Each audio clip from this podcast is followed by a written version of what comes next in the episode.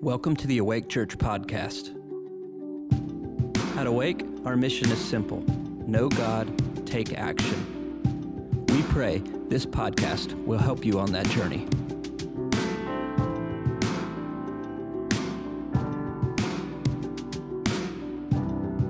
All right, Galatians 5, let's start there. Galatians 5, verse 1. I'm going to read verse 13 as well, but it says very simply, It was for freedom that Christ set you free. He wants you free, right? Then he says later in verse 13, For you were called to freedom. It is in the interest of God that you are free. And He has made everything available for us to be free, not just to know about freedom, but to walk in freedom internally and certainly externally. Um, there are different people in different nations, they don't have freedom on the outside, but every person can be free on the inside. Every single person. We are called to that. Conversely, there's, you know, nothing more binding in life than someone who is enslaved internally. And that enslavement often has to do with something very simple, yet it's so profound. As I mentioned when we were dedicating babies, I think they're the most amazing miracles on the planet, but often overlooked as a miracle. Something that is very powerful, which is often overlooked, has to do with this thing we all have heard about and know about called forgiveness. If we don't forgive, we are bound on the inside. And I found in my own life, my spiritual walk, I've had to often choose to and get cleaned out of by forgiving other people that have done things to me, perceived or real. Um, you know, in life, life has so much maintenance. Have you noticed that? your car, your house, relationships.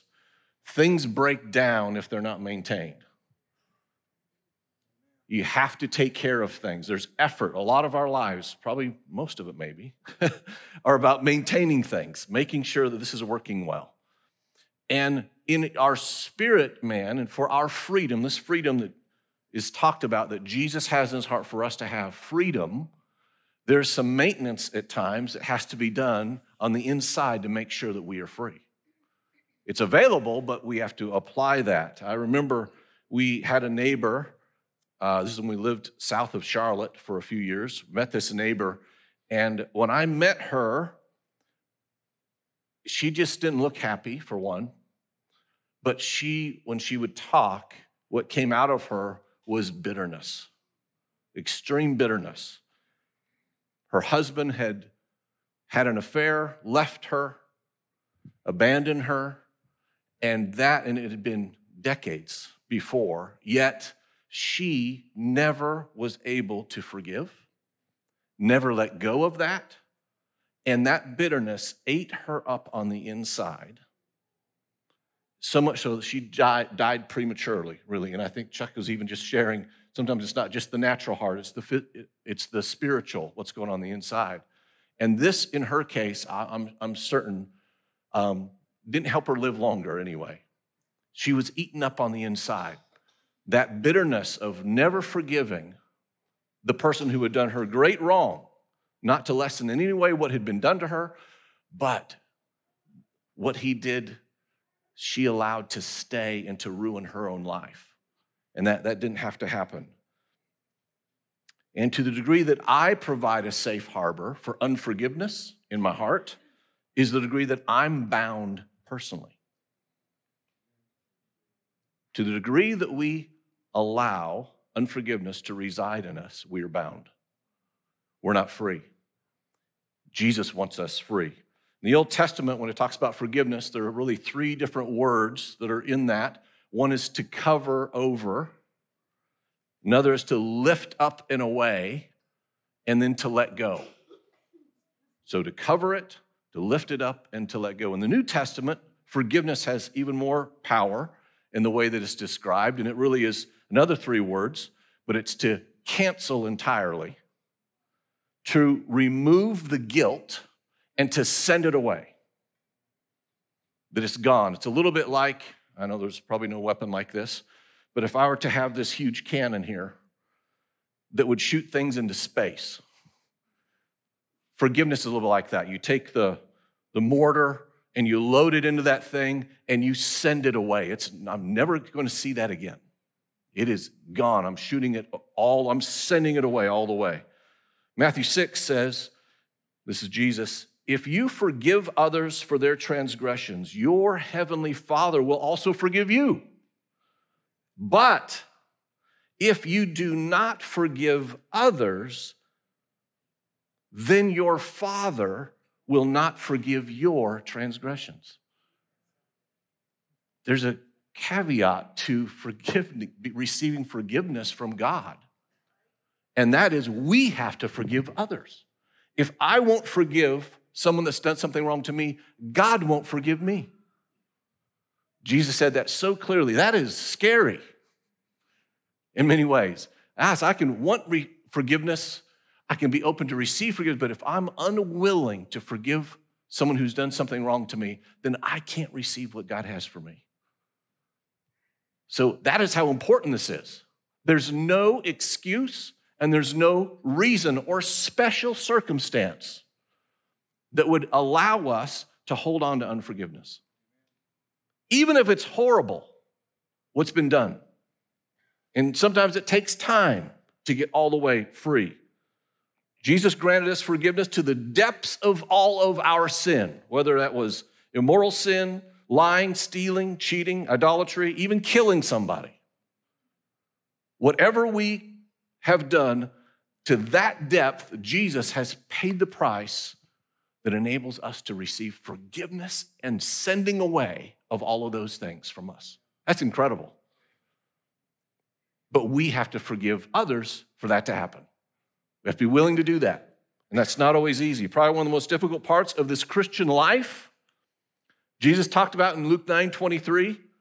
He said, If anybody wishes to come after me, he must deny himself, take up his cross daily, and follow me. Paul said it another way in 1 Corinthians 15 31, where he says, I, I die daily. So there is a, for us who decide to follow Jesus, there's also, along with that following, a daily dying to myself. Now, what that means is in several different ways. One of them is means that I die to my personal rights of being able to be offended, die to the right of being offended, die to the right to be treated well or equally by everybody, the right to be fully understood by all and the right to have my own opinion heard. Now, it's great if those things happen, but if it's a right and if any of those rights are violated, I hold offense, then I'm the one that's wrong. Does that make sense? And it can happen so often and so easily. These expectations that I need to be treated just perfectly. And, you know, that was never a promise. You realize that, right? In fact, the opposite is true. If we're going to follow Jesus, you will be persecuted. People are going to say wrong things. There will be hurt and harm in different ways that will come through words and sometimes for many around the world right now, even physically. The promise was not to not be offended. The promise is that if you forgive those who offend you, you'll be forgiven. That's so different than expe- expecting or fighting to be treated well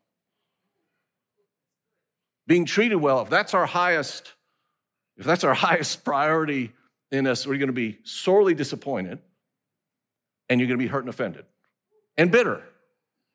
We can't afford any of that. Now, what this doesn't mean when you forgive necessarily, what it doesn't mean is that, especially if you were young or you didn't know the Lord and you were abused, traumatized, taken advantage of, doesn't mean that you just ignore those things. Doesn't mean that at all. We need help in forgiving, but there still is forgiveness that is needed in that process of being healed on the inside. So much of getting free on the inside, um, where that's called inner healing and other things, so much has to do with focusing on what has been done to me and forgiving that person. Because then I'm set free. It's a big part of that. And sometimes it takes a long time to get through that. That's okay. You know, I love trees.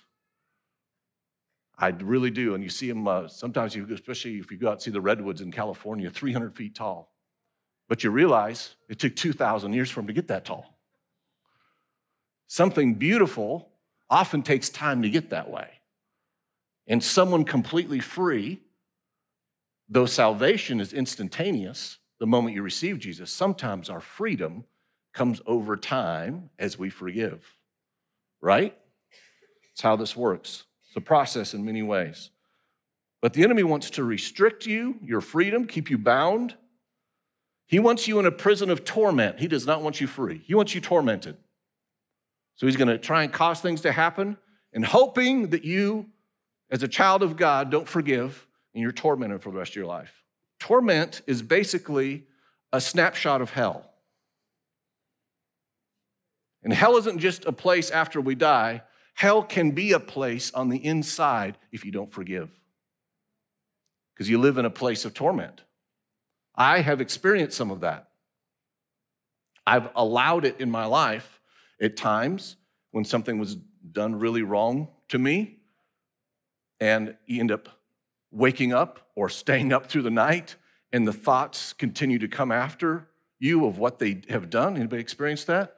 The thoughts come recurring over and over, what the picture of what has been done to you over and over and over. That's a torment. And we can be free of that torment. If there's a supernatural tool that we need, in addition to love and healing in the body of Christ, I'm going to say it's forgiveness as well. Because there's a supernatural component to forgiveness that's not just natural.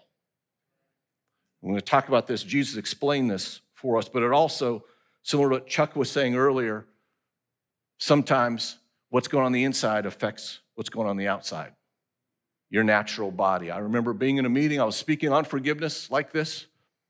Man, 25 years ago. There was a 17 year old girl in the meeting, and I uh, talked about forgiveness. And I said at the end, anybody who feels like they need to forgive someone, the Lord is prompting you, go ahead and stand. And she felt the Holy Spirit say, stand, but she couldn't think of anyone to forgive. She didn't understand what was going on, but she stood anyway. She's wondering, why am I standing? She asked the Holy Spirit while she's standing, and this thought comes to her of people, her parents, that were done wrong by others. And so her unforgiveness was secondhand, like secondhand smoke, you know?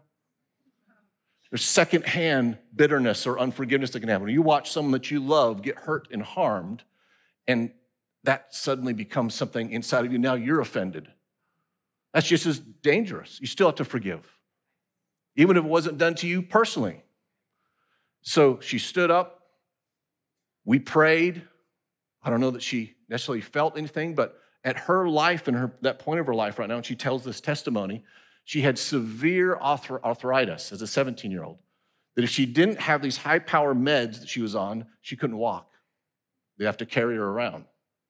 So she was on high level medication for as a 17 year old. As she gets in her car and drives home, she feels the presence of God in the car right after the meeting, and she gets healed of her arthritis. God touched her in an incredible way, and it was attached to unforgiveness in that sense. And I've seen that in many times, especially arthritis. Sometimes it has to do with, not always, sometimes it has to do with unforgiveness. Or it can be a root there. Remember another man, he was teenager, um, almost 20 years old. I mean, just a likable guy from another nation, I was leading a school, and he came into my office one day, and uh, man, this, I don't know how to describe it other than a spirit of anger was on him. And he was mad at me. I hadn't done anything. I didn't know he was really mad at it. It came out later. But with clenched fists, shaking, he was a huge guy too. I thought he was going to kill me. And just this boldness, I said, You're going to leave my office right now. I'm going to talk to you later. I did that and I went and got some other guys. we met with him and started talking and praying for him. I had two other pastors with me. As we were praying for him, he hits the deck, starts rolling like a crocodile, like a death roll, across the, across the floor, tearing at the carpet, taking the skin off of his knuckles and fingers. I mean, this anger coming out of him. We start praying. It's like, what is going on? It's like this word of knowledge comes about his dad. So we say something regarding his dad, and he stops rolling. All of a sudden, he just breaks. He starts weeping. He had this, his dad mistreated him and abused him physically. And this anger and this unforgiveness and bitterness turned into a spirit of anger that he adopted on the inside. And as he forgave his dad, that spirit left him and he was free. You look in his eyes, it's like a completely different person, but he had to choose to let go, to send away this bitterness and this unforgiveness that was tormenting him. And that spirit of anger had no place to stay either. That man was set free. If we can put up this slide here, but he's probably seen this character. Amazing person, Frederick Douglass, one of our early fathers in our country. If you know his story, incredible, born into slavery, escaped after three attempts. His mom died when he was very, very young, never knew his father. Three attempts, he finally escapes, endured unspeakable horrors. And then, after he's free, the Holy Spirit convicts him of unforgiveness to his slave master, toward his slave master. Now that's amazing. Now you'd think, okay, there should be some things you should just be allowed to hang on to. In this case, the Holy Spirit didn't think so. And in every case. But over time, he starts getting convicted about how he's feeling about that guy. His mom probably died because of him. He was enslaved, beaten, all of those things. And the Holy Spirit starts to work on him. So he begins to forgive. He writes his slave master a letter. Here's what he says I entertain no malice towards you personally. There's no roof under which, I can't imagine writing this. There's no roof under which you would be more safe than mine. There's nothing in my house which you might need for your comfort, which I would not readily grant. Indeed, I should esteem it a privilege to set you an example as to how mankind ought to treat each other. This is a slave master. That's a man who forgave. He also became the first African American vice presidential candidate, an ambassador, statesman, incredible guy. But the Lord won't let any of us get away with holding unforgiveness if we're going to be free. You can be bound the rest of your life, but if you want to be free, we've got to face the worst thing that's been ha- that's happened to us and make sure that we forgive. Send it away. This next photo, you also will recognize her, Corrie ten Boom. Younger photo and older photo, same woman. Corrie ten Boom, if you know her story, thank you. Or watch the movie The Hiding Place, Dutch woman Christian family, watchmakers, saw what the Nazis were doing to the Jews, decided to hide Jews, save their lives in their house. If you haven't watched the movie, you need to, or read the book. And as they are hiding these Jews to save their lives, helping them escape, they get caught. And she goes to the concentration camp with her sister. Her dad goes to a different one tortured, mistreated. Her dad ends up dying. She watches her sister die. Over time, she gets set free. Years later, she's speaking in a German church. And at the end of the service, she's done speaking, this man comes up to her. She recognizes him. a former prison guard. Starts shaking on the inside. And she's just been preaching. And he extends his hand to her. I'm going to read here what she wrote herself. She said, And I still stood there with a coldness clutching my heart because he asked for forgiveness. He said, Will you forgive me? She said, I stood there with the coldness clutching my heart. But forgiveness is not an emotion. I knew that too. Forgiveness is an act of the will. And the will can function regardless of the temper- temperature of the heart. Jesus, help me, I prayed quietly. I can lift my hand.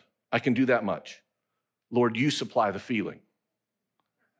And so, woodenly, mechanically, I thrust my hand into the one stretched out toward mine. As I did, an incredible thing took place.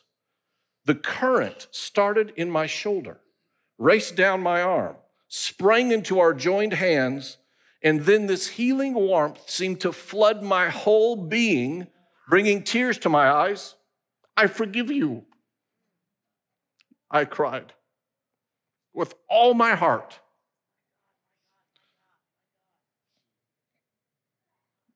Sometimes healing happens this way too. It's an act of the will. You don't feel a thing. In fact, you might feel the opposite. But you, you thrust your hand out. And on the way, you say, God, help. Help me to forgive. Sorry. Matthew 18. I'm going to read this in the Amplified, verse 21. Then Peter came up to him and said, Lord, how many times may my brother sin against me and I forgive him and let it go? Why am I crying? Sorry. he says, sheesh. He says, up to seven times? Like, that was going to be his max. Jesus, how and how often do I need to forgive this guy? Like seven? Jesus answered him, I tell you, no, not up to seven. 70 times seven, 490. Therefore, the kingdom of heaven is like a human king who wished to settle accounts with his attendants. Jesus tells a story after Peter asked that question. Here's what the kingdom of heaven is like it's like a king who wished to settle his accounts. And when he began the accounting, one was brought to him who owed him 10,000 talents, probably around, if it says here, around $10 million worth in our money today. And because he could not pay, his master ordered him to be sold with his wife and his children and everything that he possessed, and payment to be made. So the attendant fell on his knees, begging him, Have patience with me, and I will pay you everything. And his master's heart was moved with compassion, and he released him, forgave him, he canceled the debt. That's that counseling, forgiveness. But that same attendant as he went out, found one of his fellow attendants who owed him a hundred denarii, about 20 bucks. And he caught him by the throat and said, Pay what you owe. So his fellow attendant fell down and begged him earnestly. Same thing that he had just done. Give me time, I will pay you all. But he was unwilling, and he went out and had him put in prison till he should pay the debt. When his fellow attendants saw what had happened, they were greatly distressed. They went and told everything that had taken place to their master. Then his master called him and said to him, You contemptible and wicked attendant, I forgave and canceled all that great debt of yours because you begged me to. And should you not have had pity and mercy on your fellow attendant as I had had pity and mercy on you? And in wrath, his master turned him over to what? The torturers or the jailers till he should pay all that he owed. So, my heavenly Father, this is Jesus speaking. If you're reading it in your Bible and it's in red here, so also my heavenly Father will deal with every one of you if you do not freely forgive your brother from your heart his offense. That's some strong language. He's saying, You want to know what my father's like? I'm telling you, he is forgiving, he is compassionate, he's loving. But if you don't forgive, the torturers are free to torment you. And that's happened to me like over and over and over. Until I forgive, I'm tormented. You forgive, whew, the tormentors go away. And those tormentors come, at least when they come to me, it's like the reminder of not only what's been done, it can, it can go beyond that. It can be like, why didn't they do the right thing? Why didn't they, why did they, they knew better? All these things. And then you're thinking, you know, man, here's what I'd like to see happen to them.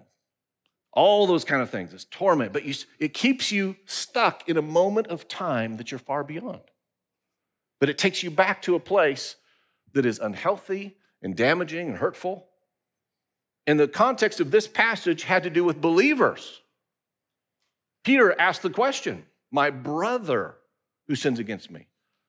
You know, sometimes it's easier to forgive an unbeliever because you expect them to not treat you well. But when it happens from a believer, I'm going to say it's harder to forgive. At least that's my experience. I've been ripped off for a lot of money. A lot. When I say a lot, I mean a lot. From a believer. Other things have happened huge betrayal, other believers. Those ones are harder to, at least for me, in my immaturity perhaps, to forgive, to let go of. But we can do it. We need to, we have to. And you know what? Those thoughts of them getting their due doesn't make anything better. Revenge doesn't make that go away. Justice served doesn't make that go away. The torture, it doesn't. Neither does time. That's one of the biggest lies ever told that time heals all wounds. It's wrong. Time doesn't heal anything, forgiveness does. Right? Only forgiveness releases us from the torturers. Hebrews 12, 15 says, See to it that no one comes short of the grace of God, that no root of bitterness springing up causes trouble, because it will. And by it, many are defiled. A little root of bitterness from unforgiveness, allowed to grow, causes not only trouble, but what comes out of you becomes defiling to others. It is something we have to go after. It's like the, the nastiest weed in your garden that you're gonna go after and deal with no matter what, because you cannot allow that in your garden. This bitterness, unforgiveness in our soul has to be eradicated. We have to deal with it. We can't hope it goes away. We can't hope time heals it. We have to go after it and make sure that it's gone. Okay, I'm going to skip some of this. We're late, but I want to get to this part here. John chapter 20. Such a powerful thing that happens here. So, when it was evening on that day, the first day of the week, this was after Jesus had been raised from the dead, when the doors were shut where the disciples were for fear of the Jews, Jesus came and stood in their midst and said to them, Peace be with you. And when he had said this, he showed them both his hands with holes in them and his side with a hole in it. The disciples then rejoiced when they saw the Lord. So Jesus said to them again, Peace be with you.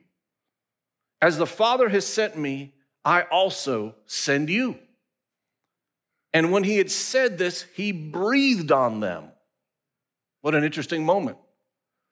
The risen Savior shows them his wounds, side, hands, and then he he breathes on them, or however he did it. He goes to each of them, he breathes on them and says, Receive the Holy Spirit. He's going to come like a breath, receive him. If, and then the very next line, receive the Holy Spirit. Next, next line. If you forgive the sins of any, their sins have been forgiven them. If you retain the sins of any, they have been retained.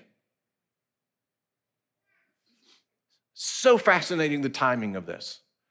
Jesus is basically saying, not only is this me, but look what's been done to me. You've got opportunity for secondhand offense right now. And look what they did to me. How, and you watched it happen from a distance.